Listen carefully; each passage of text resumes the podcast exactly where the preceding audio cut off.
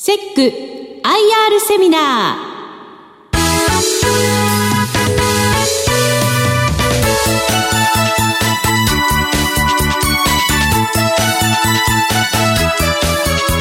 この番組は証券コード3741東証一部上場株式会社セックの IR 活動の一環としてお送りします。お話は株式会社セック代表取締役社長秋山逸さんです。聞き手は株都庁カタリスト桜井英明さんです。この番組は7月28日に福岡で開催した IR セミナーを収録したものです。セック IR プレゼン証券コード3741東証一部上場株式会社セック代表取締役社長秋山逸さんです。大きな拍手をお願いいたします。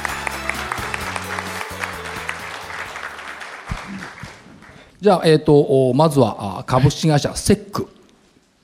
はい。システムエンジニアリングを極めたプロの技術者集団。はい。ご説明お願いします。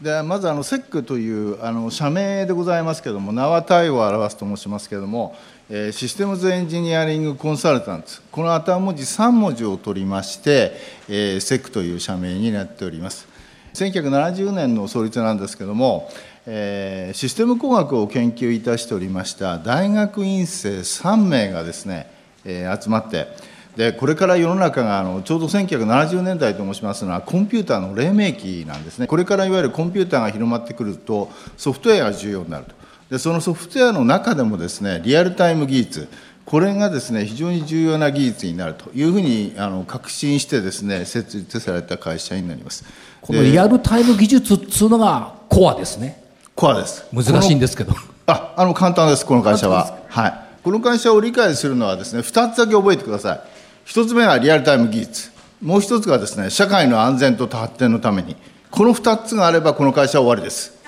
要はリアルタイム技術を追求するためには、どういった人材が必要で、どういった仕組みが必要で、どういった組織が必要なのか。でどういった分野でリアルタイム技術が使われるかっていうふうに追求していくと、この会社が出来上がるという形になります。簡単に言うとリアルタイム技術っていうのは何が起こるかわからない時にうまく対応するような制御をするソフトって考えていいですか？そういう雰囲気ではなくてですね、もっと優しいまずまずですねあの、コンピューターというのは入力があって、で何らかの処理をして、えーと、アウトプットを出すと、これはコンピューターなんですね。で、そのコンピューターの処理のところで、入力側、ここがすごく重要で、この入力側が自然現象を相手にしているようなシステム設計をする技術がリアルタイム技術。日本語に直すと、時々刻々と変化する外界と密接な相互作用を持ったコンピューターシステムを開発する技術。だ難しいでしょ？これだけど、これはですね、教科書で定義されてるんです。そこは変更できないんですね。ただ、入力が、いわゆるコンピューターの入り口のところが自然現象。で、ポイントはですね、あのね、アナログなんです。世の中の出来事というのは全部アナログでできてるわけですね。それをコンピューターっていうのはデジタルの01に変換するわけです。で、アナログからデジタルに変換するようなところの技術というのは勉強しないとわからない。で、ここがポイントなんですね。で、外界の事象といういろいろなあの自然現象というのは突然発生したり、それから集中して発生したり、どんな順序で起きるかわからない。再現性がない。で、こういった事象に対して瞬時に応答して24時間連続で動いて、再現性がない事象であったとしてもトラブルを解析する技術。で、これはですね、そういったことを意識しながら設計する必要性があるわけですね。この設計技術のことを、えっ、と、リアルタイム技術というふうに申し上げます。社長簡単におっしゃいますけどそんな優しくないでしょ？いや、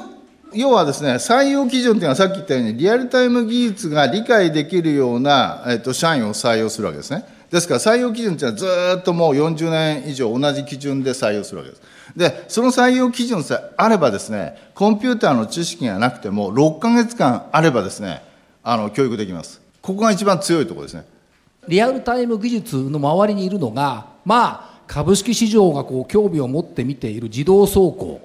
あるいはそのロボット制御あるいはその衛星搭載技ソフトウェアっていう形でこれ多分時代よりも5年先で動いてると思うんですがどうですか？いや、あの、あんまりそういう意識がなくてですね、要はリアルタイム技術を追求していくと、その使われる分野が衛星だったり、ロボットだったり、自動走行だったりするだけの話なんですね。ですからこの会社っていうのはあの一言のように言いますけれども意外とあの技術のこう進歩していくときに意外とそれに追随していっちゃうんですね。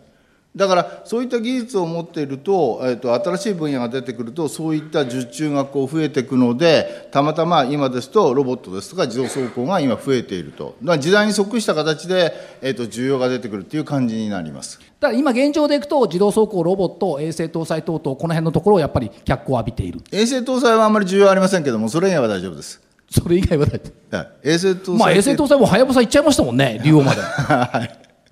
えー、とおかげさまでうまく順調にいってるみたいですけどね。セックさん会社行くとあのまず玄関に並んでいるのがはい。はやぶさあええええさて、えー、とビジネスフィールドってお話もありました、はい。4つあるということでした事業分野、えーっとですね、あのリアルタイム技術を覚えていただきたいということと、もう一つはあの社会の安全と発展のためにと、これはあの当社の企業理念なんですけれども、この2つを覚えていただきたいというふうに申し申し上げたんですが、このあの社会の安全と発展のためにということで、社会の安全に関わる分野、これがあの社会のインフラ系ですね、これがあの社会基盤システム、それから社会の発展ということで、えーっと夢の追求の部分、宇宙先端システムですね、この2つがですね、えーっと1970年の創業当時からやっている事業分野2つになります。で、時代とともに、あのカタカナが出てまいります。モバイル、インターネット、これはあの非常に時代とともに出てきまして、そういった事業分野が2つ大きく出てきたと。いうことで、セクという会社は、いわゆるあのリアルタイム技術を用いて、社会の安全と発展に関わるような分野の、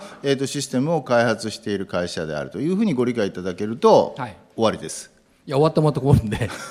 えっとそれぞれの分野伺っていきたいんですがインターネットモバイル。これもみんな今普通に使ってるところですよね、はい、えーこれはですね非常にあの身近な分野になります、特にあのスマートフォン絡みのところ、それからですねあのフェリカチップですね、皆さんよくお使いのお財布携帯ですとか、それからあのパスモですとか、ああいうあのいわゆる交通系のところに入っております、フェリカチップのソフトウェアですね、そういったようなところ、それから今、あの非常にある需要が多くなってきているのが、キャッシュレス社会ということになりますので、そういった面では、モバイル決済端末ですね。あのよくコンビニやなんかで、えー、とピッていってこう受ける側ですね。受ける側とそれから、えー、とそあのお財布携帯側それ両方やっておりますので結構今あの開発の需要が来ております。それから車載情報端末ですね。あの今あの有名に結構あの話題になっておりますけれどもそういったところ。それとあとキャリアさんのサービス系のメニューですね。そういったような開発をやってます。あとこれ IoT 絡みですね。そして社会基盤システムのところもこれはねみんな使ってると思うんですよ ETC なんてみんなこれやっぱり御社ですもんね。誰がどこで乗ってどこで降りるか。リアルタイム技術。そうですね。あのあまり多くはないですけどもや第二透明やなんかはセックがビックスの情報ですとか高度交通化交通高度交通情報システム系はやってはおります。それから位置情報これ自動運転に絡んでくるんですか？そうですね。あの位置情報絡みのところっていうのは結構需要はありますけれどもあの救急系のシステムですとかあの救急車の医療系のシステムですね、はい。そういったようなところっていうのはあのコンピューターを使ってそういったあの位置情報系をやりますけれどもあのこういった社会的な問題を解決するためのあと IoT を使って解決しようといった時のポイントがあるんですね。はい。でそのポイントというのはですね情報というのはですね一斉にいわゆるあの通達できるっていうところは違うんです。要はあの例えばあの救急系の、えー、と救急車のシステムなんかを、えー設計したときには通常今までは救急車があの患者が救あの119番が行くと救急車が行くと。でもしもしという電話をすると。で電話をすると A という病院に電話をしてそこがダメだったらまた B という病院に電話するで B という病院がダメだ C という電話これ電話っていうのはシーケンシャルにしか物がつながらないんですねそれをいわゆる IT を使ってその症状をいわゆるあのタブレットを使いながら入力すると、えー一斉に複数の病院に一斉に飛ぶわけですね。ですから SNS っていうのが今流行っておりますけれども、えー、と Facebook ですとか Twitter っていうのは自分で入力した途端に世界中に一斉に情報が伝達されてきるんですね。この IT のいわゆる特殊性を使って社会的なシステムの解決をするにはどうしたらいいかっていうふうなことを考えるとこういったシステムっていうのはいっぱい出てくるというふうに思っていただいた方がいいかと思います。なるほど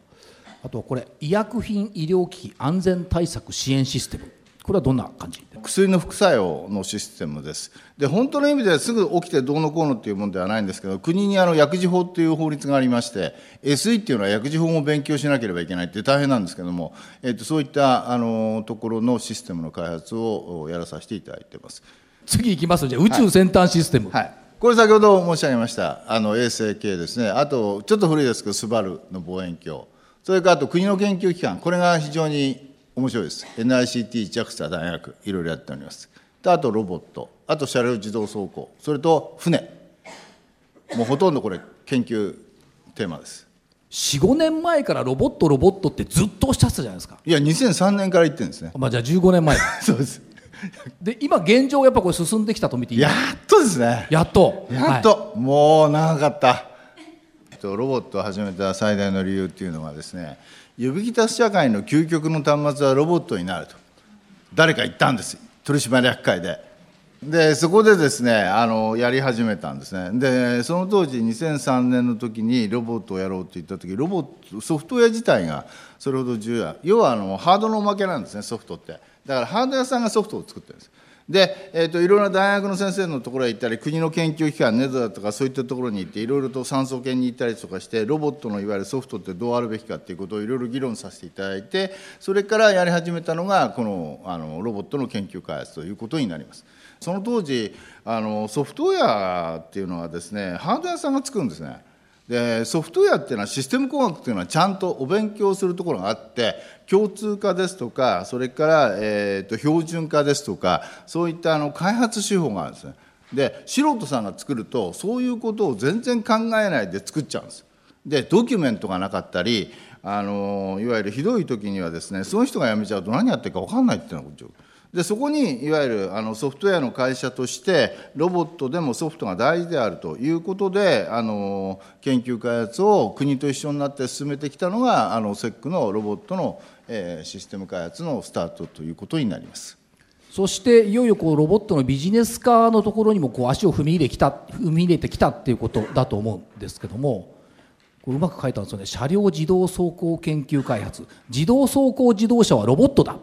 そうですあのサービス系のロボットの一つですね。あの国があのサービス系のロボットを定義いたしておりましていわゆるセンサーがあって、えー、とそこにいわゆるソフトウェア組み込み系のソフトウェアがあってで、えー、とアクチュエーターがあると。で要は物が動くですね。であればロボットだっていう定義したんですね。で国の方はなぜそういうことをやってるかというといわゆるロボットサービス系のロボットを狭い定義でしてしまうと広まらない。産業として育てられない。要は国としては今言うあの産業ロボットっていうのは日本は非常に強いわけです。ところがサービス系のロボットっていうのはまだ強いっていうかこれから市場が立ち上がってくるのでサービス系のロボットとしてもやはりあの日本はあのトップクラスになりたいと。でその時にサービス系のロボットっていうのをいわゆる定義を広くしてるわけですね。でその中でいわゆる人と共存するという点から言って車っていうのは人と共存しますのでハンドルを握るということになりますからそういった面ではサービス系のロボットの一つとして車両自動走行、まあ、自動運転というのは、えー、と一一つの分野であるというふうに思っていただいて構わないと思います。あとはまあ宇宙宇宙ロボットってこれ斬新ですね。あこれはもうやってますよ。やってますはい、あのもういろいろと国の JAXA と一緒になって共同研究開発ですね。宇宙ロボットは。月面ロボットが歩くとかそう月面ロボットいうイメージ。そうです。はい。あの要は宇宙ロボットの標準化技術ですね。えー、と宇宙ロボットとしてどういった標準化の技術が必要になるかということを JAXA と一緒に研究開発やってます。でこれ次のページで、えー、とロボットの高付加価値化っていうのがこう出てきてそれが今入ってる JAXA とのお研究開発こういったところですか？これ全然違いますね。これまた違うんですか？はい、これはですねえっと MR の技術ですね。 Mixed Reality。であのソフト会社がロボットをやるってすごくポイントなんです。で普通はサービス系のロボットですとロボットのメーカーがロボットを作るのは当たり前なんですね。でソフト会社がロボットをやるって言った時にどうなるかっていうとハード屋さんいわゆるロボット屋さんは MR の技術だとか AI の技術だとか音声認識の技術だとかこういった技術は持たれてないんですよね。でソフトウェアそういうのを持ってるんです。だからそういったソフトのいわゆる技術をロボットにどう適用していくかっていったところがポイントになっていてそれがいわゆるこの高付加価値化っていうキーワードで今あのソフトのロボットビジネスを進めようということでやっております。でこれを早稲田とか九州工大とかと共同研究。そうです。これはもう AI とロボットですね。これは頑張ります。でここでいわゆる差別化ができるんですね。で特に AI っていうのは、えーと、人材がすごく不足してきてるんですけども AI の適用分野ってものすごく広いんです。でその中でロボットと AI を本格的にやろうとしている会社っていうのはほとんど今のところないのでそういった意味ではロボット屋さんってね本当に、ね、すごいロボットを作るんですよ。すごいロボットを作るんだけどあそこにはまだ AI が入ってないんですよね。あとこれですねあのレストランとかコンビニの店舗での計算業が可能なロボット。これ今開発中。あこれはあのネドの研究開発ですねあのロボットっていうのはですね今の状況からするとロボット屋さんが勝手に作るんですね。こういったロボットができるああいったロボットができるって。でロボットを作っちゃうんですでそうじゃなくてこっちは使う側からコンビニエンスストアで使う。またはいわゆるあの食堂だとかレストランで使った使うということを前提とした場合にどんな機能が必要なのかということを考えてロボットを開発しましょうね。っていうことで今やっている研究開発になります。えっと、26日、おとといの日本経済新聞長官一面トップは、えっと、今年度の企業の研究研究開発費は43.9%主要企業の43%が過去最高だとこうありました。これは御社にとってはめちゃめちゃ追い風。追い風です。ですよね。もうニヤッとされました、ね、ニヤッとされます。あの自動車メーカーさんセックの大事なお客さんいらっしゃいますのであの特に嬉しいですね。だってただ残念なことなんですよ。大体あの今の3兆円ぐらい自動車メーカー7社で3兆円ぐらいですよね、はい、で宇宙産業は大体1.2兆円ぐらいですよ。であのそういうふうに考えるとね日本の宇宙産業はすごい少ない。だから今あのはやぶさだとか話題性がものすごくあるんですけど、はい、宇宙に関する仕事がねすごい少ないんですよねだからちょっとあの片っぽは嬉しいんですけど比べるとちょっとがっかりだなっていうのと両方ありますね。あのセックの場合はですね宇宙先端システムっていう BF 自体がほとんどが全部研究開発費なんですよね。だから国の研究 NICT も含めて、え全部 JAXA もそうなんですけど大体国の研究開発費でやらさせていただいている。それから、えーと、自動のロボット系もですね、えーと、当然自動車メーカーさんの研究開発費。電機メーカーさん機械メーカーさん建築メーカーさん。これ全部研究開発費なんですね。ですから宇宙先端システムっていうのはセックの中でいくとほとんどがみんな研究開発費なんです。ですからこの会社は研究開発費で生きてるみたいなものところがありますので景気が良くて研究開発投資がある間は大丈夫だと思いますなるほどあとドローンとか船とかトラクターの制御ソフトってこれいずれ自動にするっていう発想ですよね多分ね。えーと、各メーカーさんが今、えーと、研究開発から実用化のところにちょうど今こう動き始めてるところなんですね。でそういったところで、えーと研究開発でロボットを動かすこと自体はそれほど難しくないんです。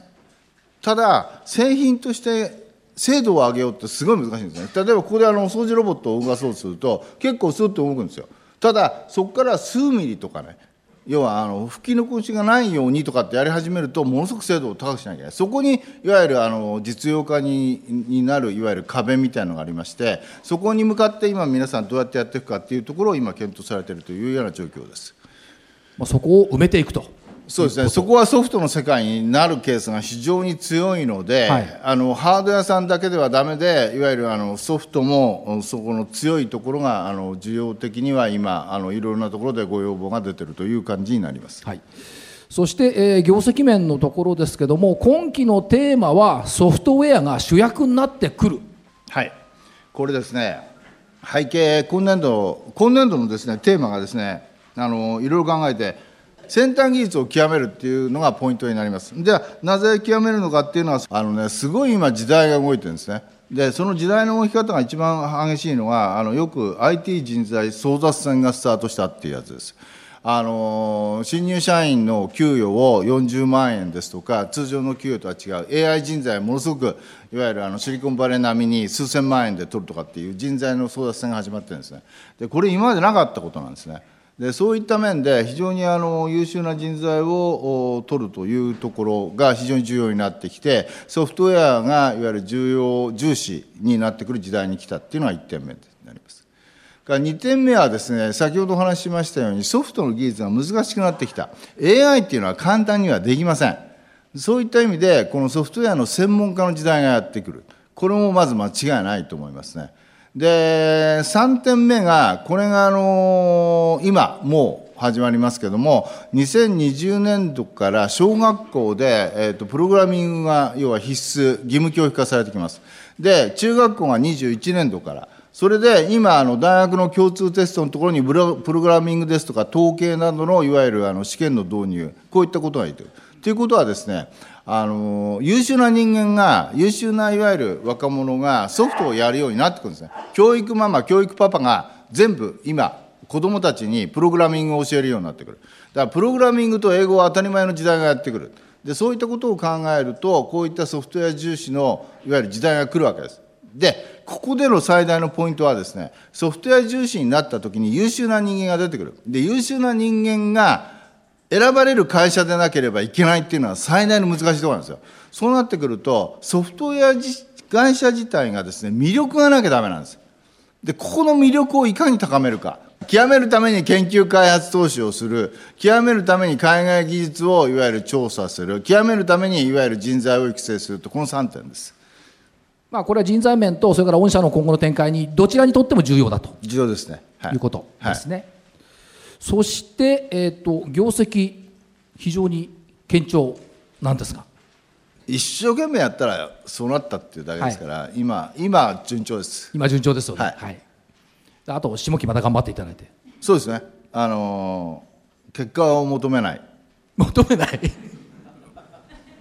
技術を極める。技術を極めれば。さっきの技術を極めてリアルタイム技術を追求すれば結果はおのずからついてくるはずはずですよね。技術を極めることが御社のやっぱり使命ですもんね。っていうかこの会社の存在意義があのどこにあるかっていろいろあると思うんですよ。でビジネスモデルだとかいろいろとあの考えてはいるんですけどどうもねあまり得意じゃない。ただあの真面目な会社なのでとにかく技術が好きな会社なんですね。で、えーと、技術が好きだということ自体はあの今あの採用関係やっておりますけども大体採用の、えーと、80%が引率以上なんですね。そういったあのなんていうのかな優秀な人材というのはワクワクするようなそういった仕事がないと辞めちゃうんですよね。ということは何を見せるかというと面白い仕事要は技術あの研究開発あるような仕事そういった、えーと、人材が多く抱えるためにはそういった仕事を多く取ってくる。っていうふうにやっていくとおのずとあのこういった領域に当然のことがなっていくということになります。と極めるですねやっぱり。極める。キーワードは。キーワード極める。今年はもう技術を極める。極めていく。極めるために頑張ります。あとあのチャレンジする風土っていうのもあったこれずっとチャレンジし続けてきたと考えていいですか？これこのポイントはですねリアルタイム技術の適用される分野は当然のごとく先端分野になっていくっていうことなんですね。それだけです。でそこ行くとあのチャンスは蓄積できないって書いてありますけどもあの大体やったことがないまたはあのお断りされた仕事がセックに来るんですね。その時に重要なのは SI 系の会社というのはリスク分リスクをいわゆる分析するんです。リスク分析したら絶対取れないんですよ。この辺の分野は。宇宙やなんかみんなそうです。やったことないですから。で、えー、一つのポイントというのは取るということを決めちゃう。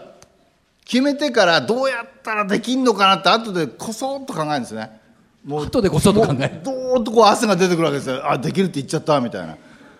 なんだけど結構頑張るとできるんですよ。そこがいわゆるセックの源泉で大きい赤字を出すことも当然のことくありますけれどもあのこのチャンスは蓄積できないという分野っていうのは大事だという点が一つとそれからセックの伸びっていうのはね他の会社に比べるとすごい少ないと思います。えーと、社歴が48年ぐらいで、えーと、まだ売り上げが50億ちょっとぐらい。で社員数も300名弱ぐらいの会社です。でこの会社のいわゆるあのそういったあの大きいものっていうのはプラットフォームビジネスをやってないんですね。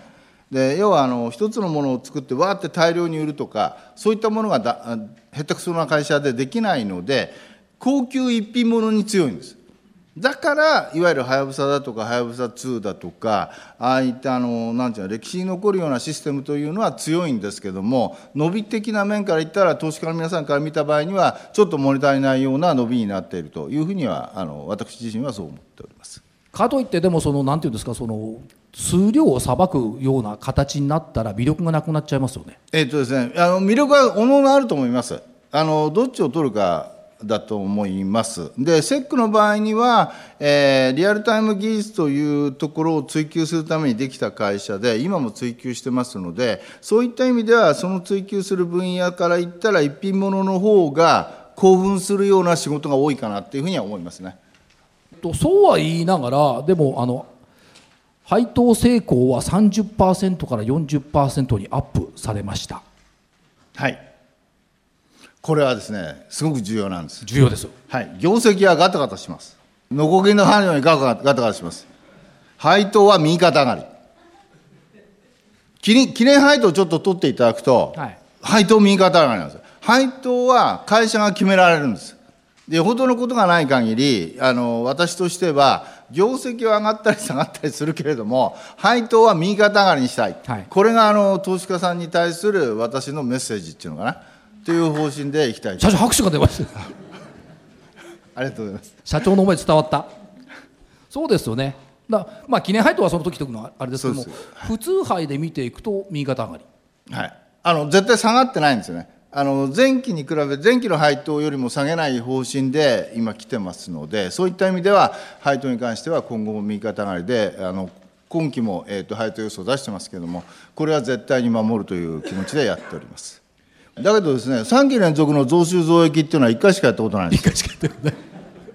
あとみんなあの2期連続の増収増益あるんですよ、はい。そう3期目がダメなんですよねなぜか。で今年大丈夫だと思うんですよ。で来期3期目ですよだって。いや、2, 2期目、2期目。いや。あのー、1個前でへ落っこってますよね。減ってますよね。で、2期連続の増収増益ですから、今年いけんじゃないかと思うんですけど、来年は分かんない。社長としては、ええ。3期連続、4期連続、5期連続をにチャレンジ。頑張ります。すると。やっていきたいと思ってます。いう。ことですよこれやっぱり拍手欲しいですよこれね。そうですね。ほらやっぱり。いや期待高いですよ。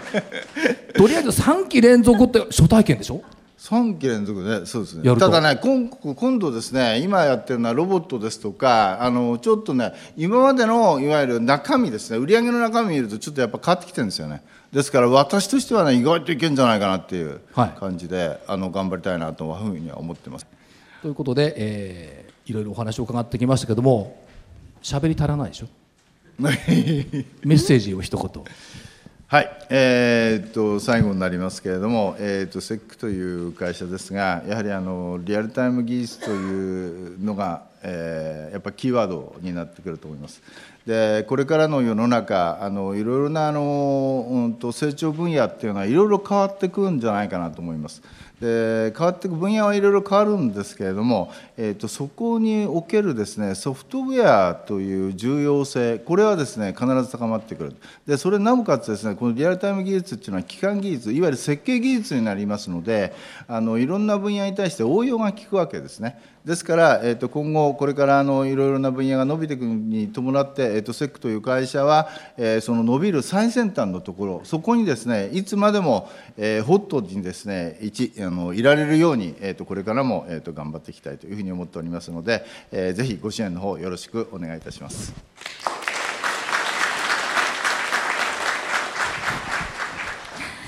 ありがとうございました。ここまではセック IR プレゼン証券コード3741東証一部上場株式会社セック代表取締役社長秋山一さんでした。どうもありがとうございました。